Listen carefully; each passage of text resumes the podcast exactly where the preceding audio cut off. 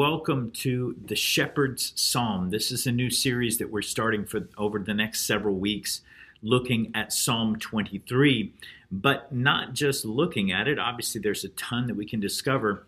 We're using as our guide this book, W. Philip Keller's book, A Shepherd Looks at Psalm 23.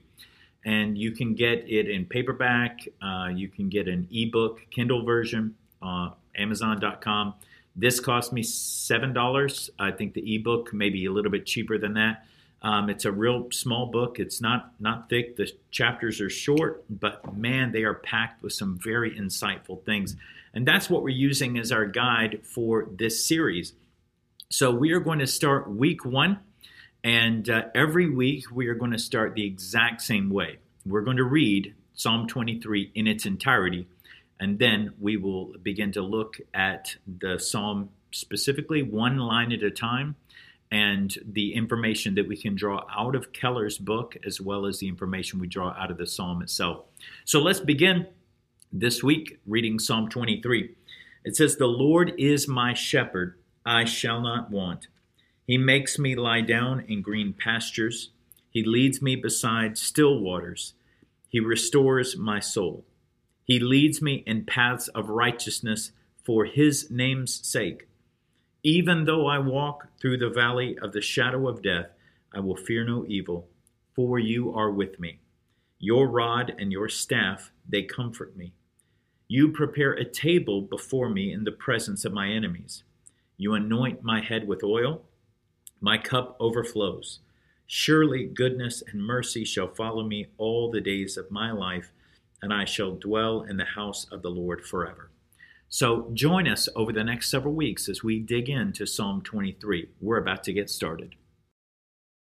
Well, this psalm, Psalm 23, is called the Shepherd Psalm for good reason. It connects us as sheep and God as our shepherd. Now, the easiest way for people to understand things about God, especially deep truths about God, is the use of analogies. God set up things in nature to teach us lessons. Proverbs tells us that when we're feeling a little extra lazy, to look at the ants and see how hard they work. They don't take a day off. Um, nature can teach us valuable lessons, and God has set it up to do just that. In the very first phrase of the first verse of Psalm 23, we see a powerful declaration it's a declaration that's easy to gloss over and to read without even giving it a second thought.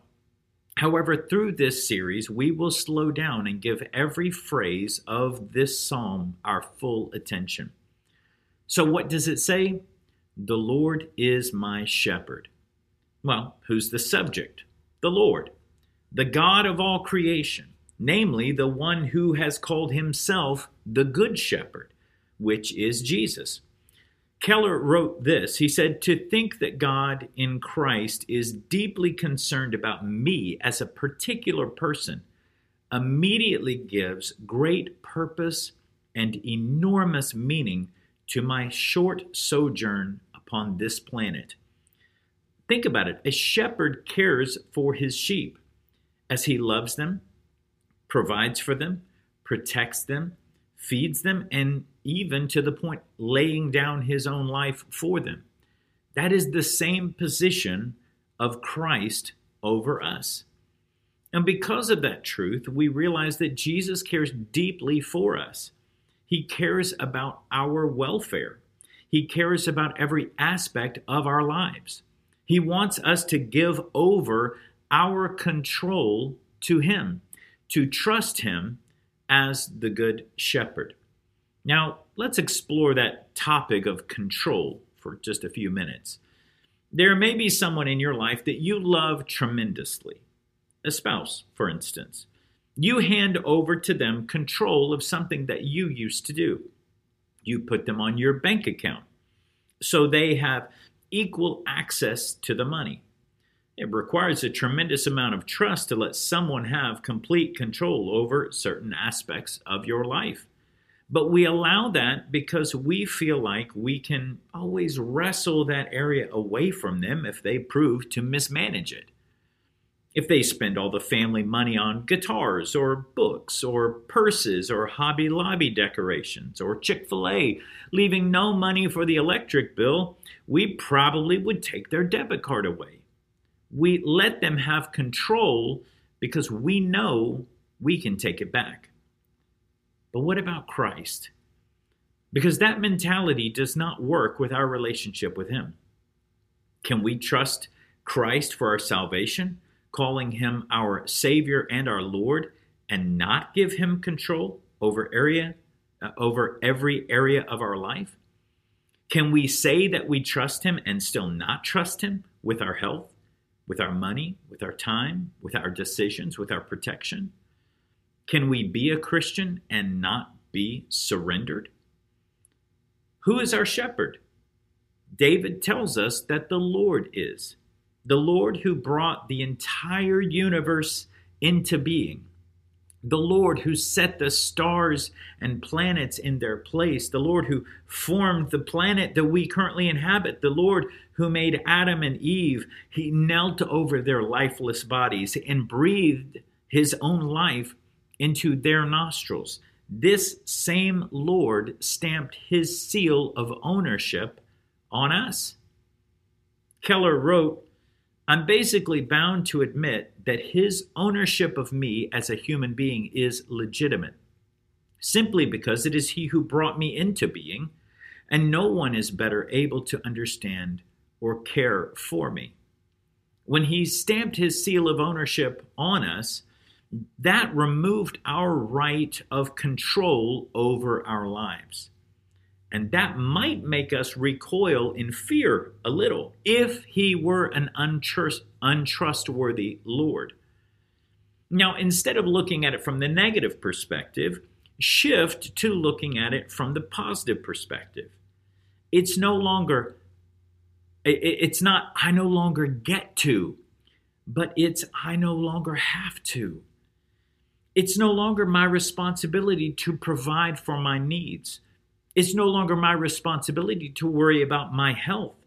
It's no longer my responsibility to make every decision or to concern myself with protection. He loves me and He cares for me. And because of this, I am absolutely free from worry. What a liberating reality for us who are in Christ. Now, yes, we are wayward sheep sometimes. We are sheep that like to be in control. Keller reminded us of Isaiah 53, verse 6. It says, We all, like sheep, have gone astray. Each of us has turned to his own way, and the Lord has laid on him the iniquity of us all. As the writer of the hymn, Come Thou Fount, reminded us, we are, quote, prone to wander.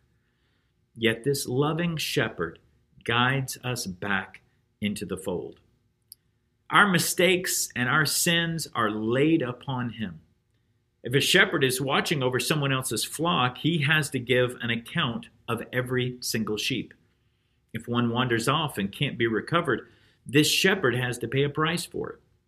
The cost of the wandering sheep is laid upon and paid by the shepherd. Keller wrote, The entire poem goes on to recount the manner in which the Good Shepherd spares no pains for the welfare of his sheep. We are the sheep of his pasture. It's his pasture and not ours. We remember the story of Jesus, the, the shepherd leaving the 99 who were safe to pursue the one lost sheep. And this is how Christ pursues us. Keller wrote this, and it was an, it's an important quote that I wanted to share with you. He said, He, which is Christ, never hesitated to make it quite clear that when an individual once came under his management and control, there would be a certain new and unique relationship between him and them. There would be something special about belonging to this particular shepherd.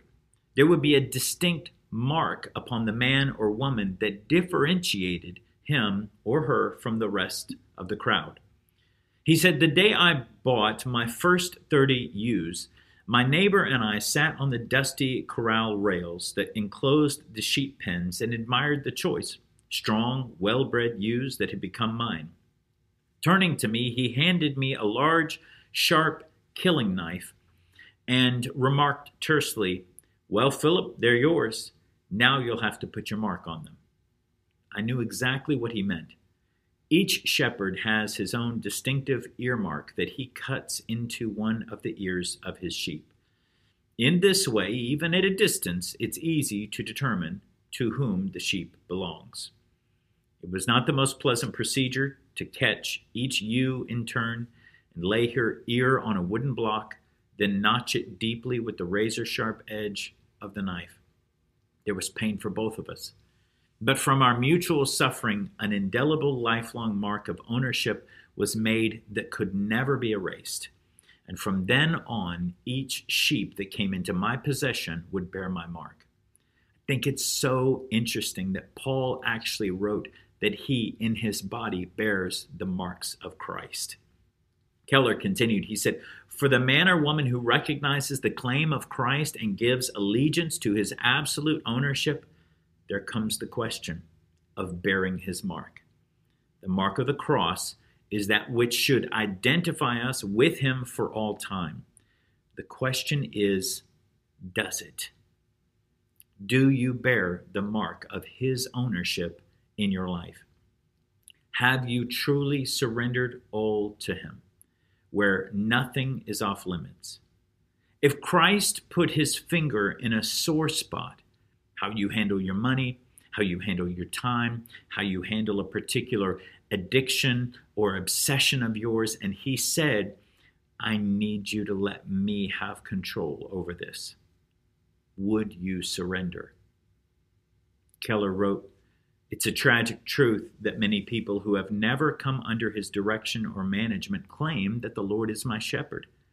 They seem to hope they seem to hope that by merely admitting that he is their shepherd, somehow they will enjoy the benefits and care of his management without paying the price of forfeiting their own fickle and foolish ways of life.